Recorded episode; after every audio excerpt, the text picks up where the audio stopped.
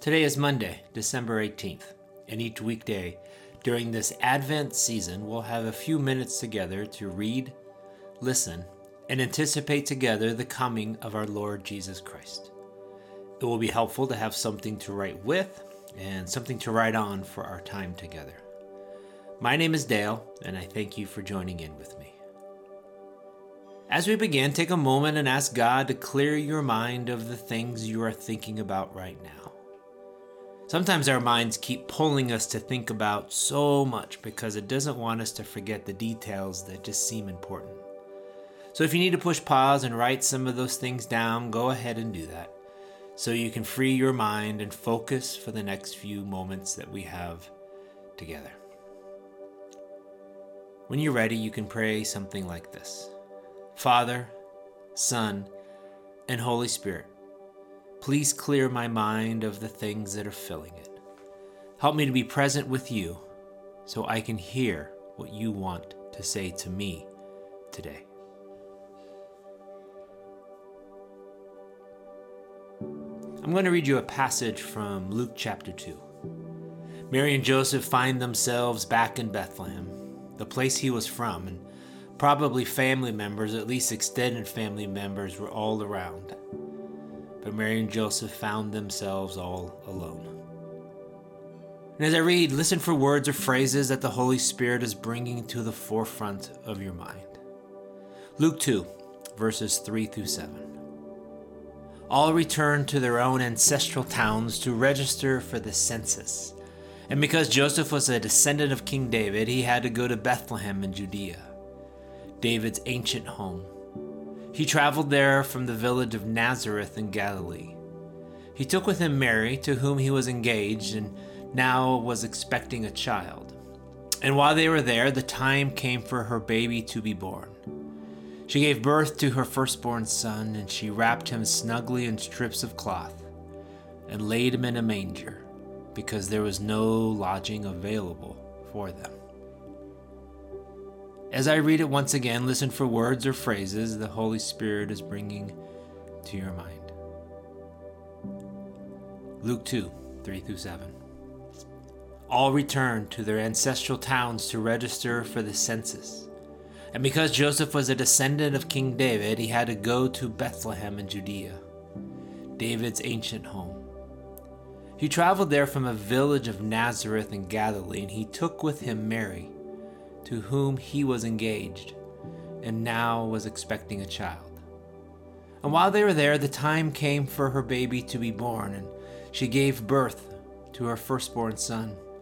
She wrapped him in snugly in strips of cloth and laid him in a manger, because there was no lodging available for them. Feel free to push pause and write down some of those words or phrases that the Holy Spirit brought to your mind. Take some time to meditate on those words and ask God why He brought those to mind.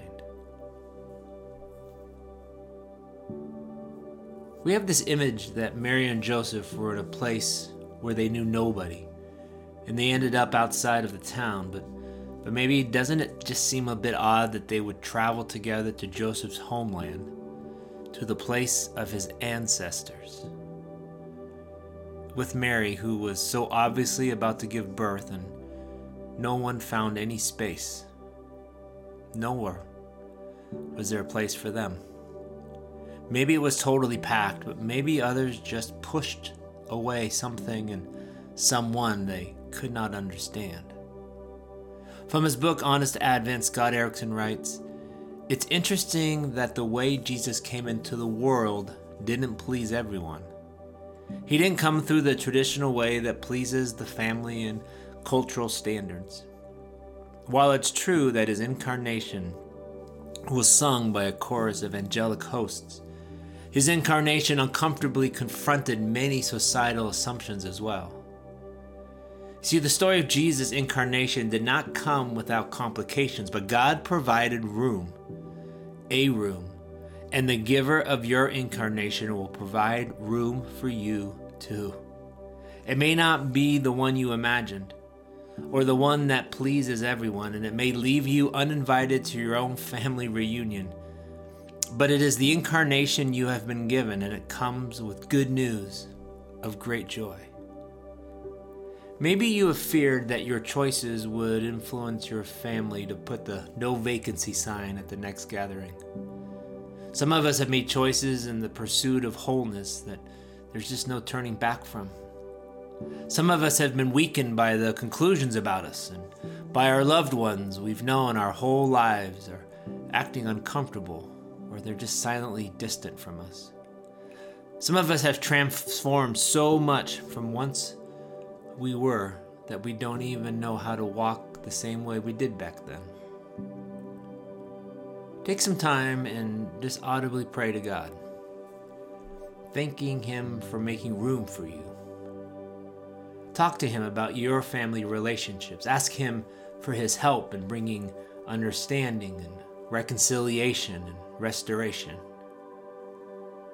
Ask Him to bring to mind who in your family needs a word of blessing from you. Or maybe they need forgiveness, or who you need to ask for forgiveness from.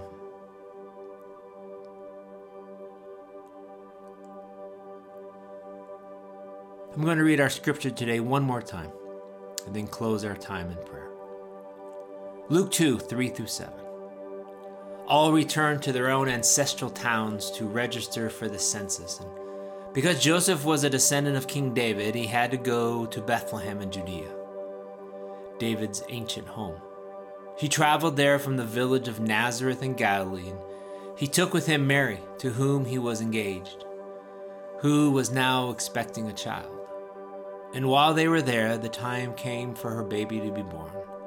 She gave birth to her firstborn son, and she wrapped him in snugly in strips of cloth, and laid him in a manger because there was no lodging available for them. Father, may this Advent season be filled with your light instead of the darkness of this world. Help me to discard my masks and push aside the distractions in order to be authentic and vulnerable before you, my family, my friends, and my neighbors. Father, guide me this Advent season to be an offering of praise to you. In the name of the Father, the Son, and the Holy Spirit. Amen.